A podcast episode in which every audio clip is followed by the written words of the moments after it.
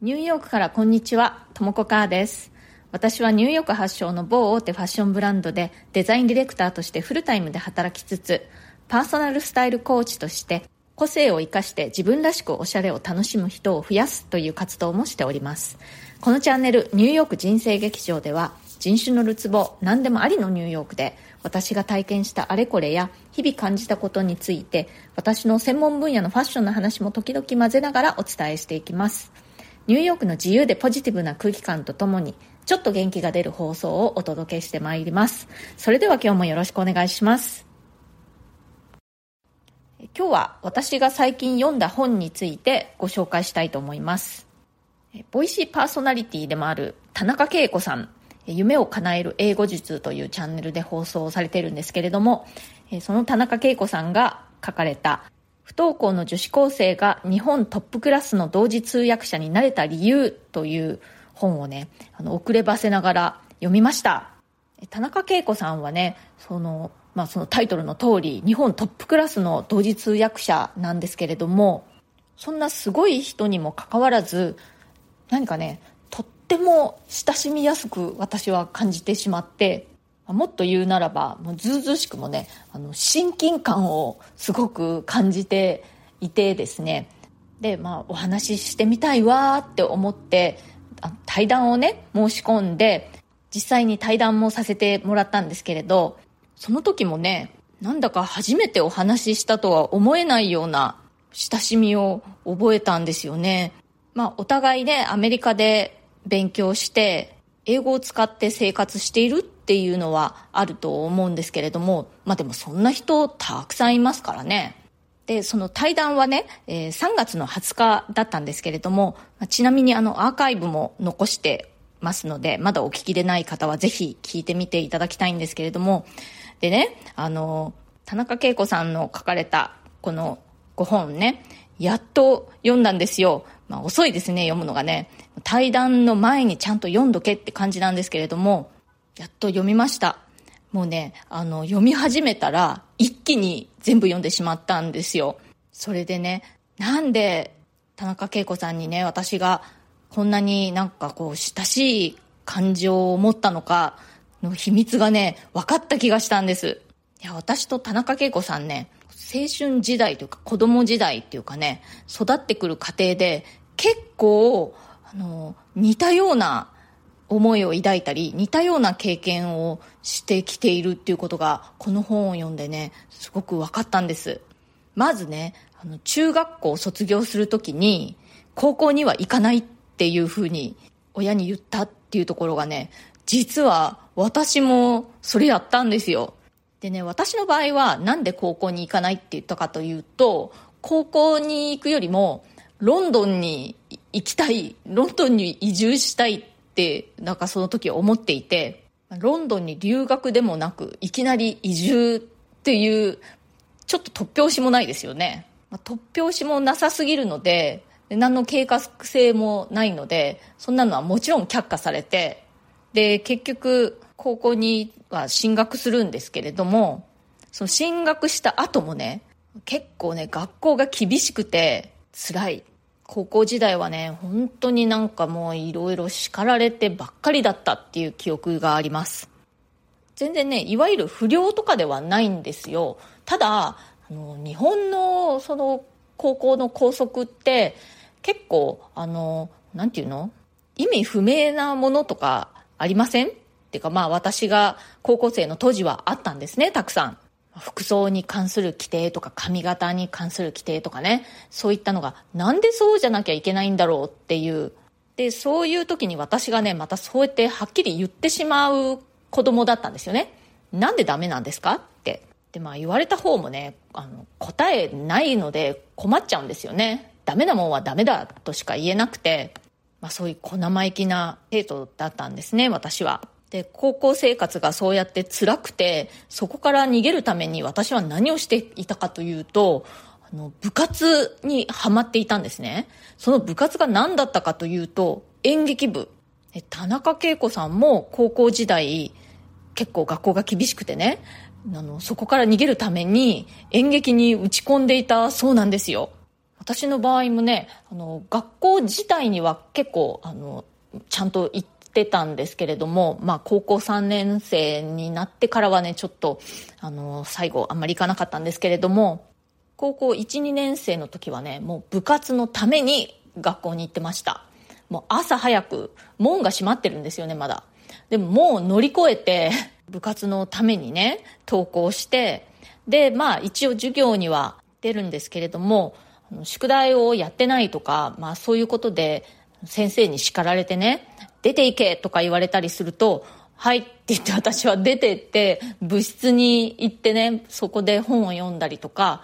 そんなことをしていました。帰りもね、もうずっと部活、その演劇部の活動を遅くまでやって、でも最後ね、門が閉まっちゃって、でまた門を乗り越えて下校したりしていました。今考えるとセキュリティとか全然なんかちゃんとしてないですよね。で、その後私は、まあ、あの、そのまま日本で大学に進学するんですけれども、田中恵子さんの場合はそこからもうアメリカに行ってしまうんですよね。で、最初はアメリカの高校に入って、で、そこから、えー、アメリカの大学に進学して、で、アメリカ人の親切さに助けられながら、一歩、また一歩って目の前の課題をクリアしていって、でね、その時、その時はすごく大変だけれども、やっぱりもう目の前のことに夢中で取り組んでいるうちに、ふと気がついたら、結構遠いとこまで来ていた、みたいな感じで、人生をね、切り開いていったっていうお話なんですけれども、なんかね、本当に読みながら胸が熱くなりました、私。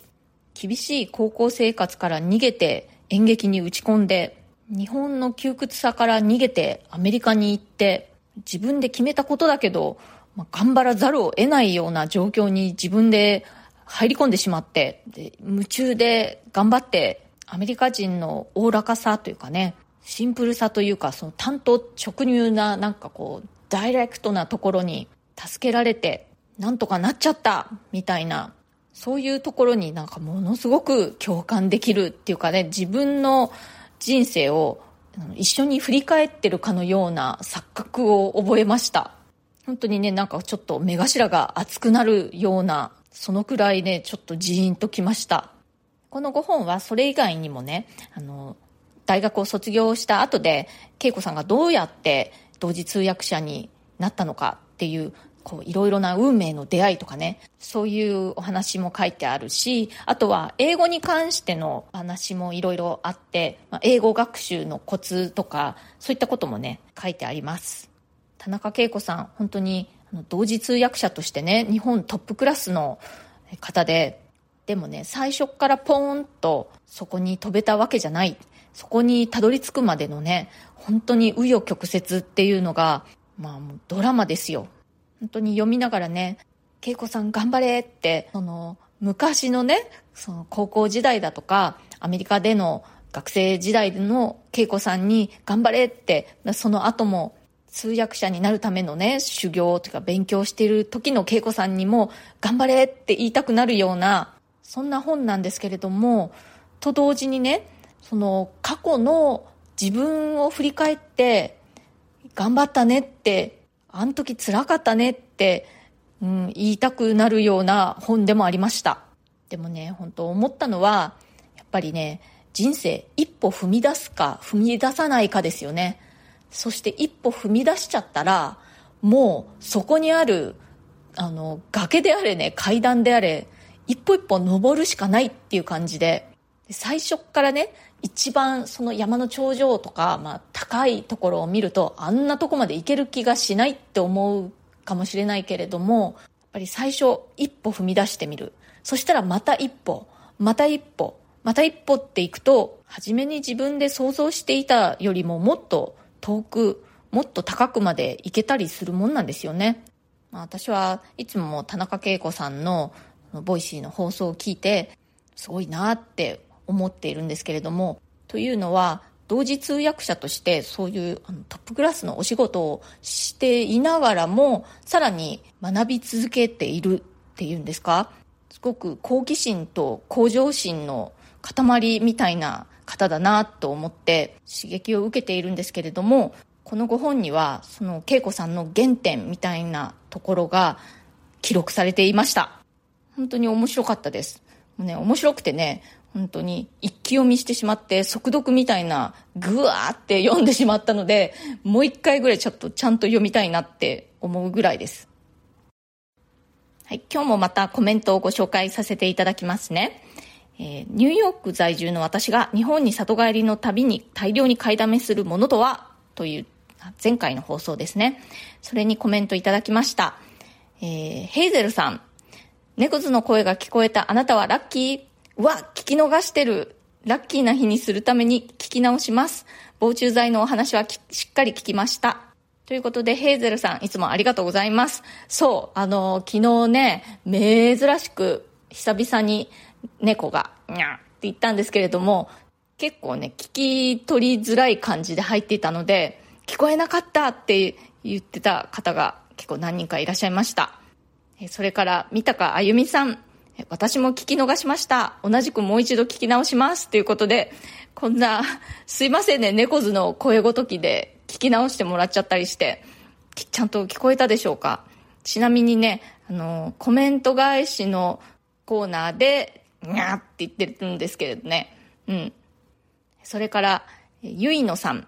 いつも楽しく聞いています。ともこさんは好きなアメリカのドラマやおすすめのドラマはありますか？私はアメリカのドラマ、フレンズが大好きです。ニューヨーク、いつか行ってみたいです。ということで、えー、ゆいのさん、ありがとうございます。フレンズね、もうね、